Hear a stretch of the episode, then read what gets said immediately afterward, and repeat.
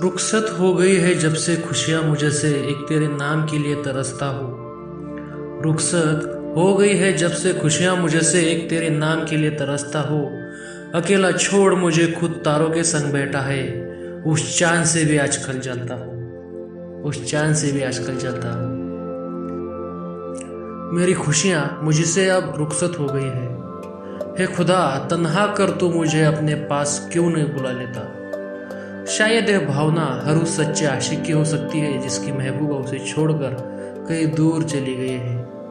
हाय, मैं हूँ आदित्य, शायरी सुकून के इस बेहतरीन मंच पर आपका स्वागत करता हूँ। आज मैं लेकर आया हूँ आपके लिए कुछ बेहतरीन दर्द भरी शायरियाँ, जिन्हें सुनकर हो सकता है आपकी आंखों में अश्कों का सागर भरा है। पर दोस्तों यह कहानियाँ होती है जो अक्सर शायरियाँ बयां करती है। तो चलिए सुनते हैं आज की हमारी दूसरी शायरी।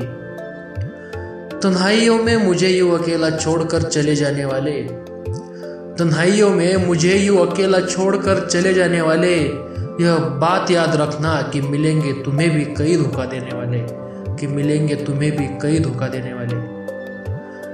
जिंदगी में किसी से धोखा मिले तो अक्सर इंसान धोखा देने वालों को बददुआ ही देता है। यूँ समझिए यह तो बस आगाह किया जा रहा है। तो चलिए अब सुनते हैं हमारे आज की तीसरी और अंतिम शायरी। अब तो अकेला ही रहता हूँ मकान में, अब तो अकेला ही रहता हूँ मकान में, वैसे आओ और तलाशी लो, शायद कोई ख्वाब मिल जाए तुम्हारा।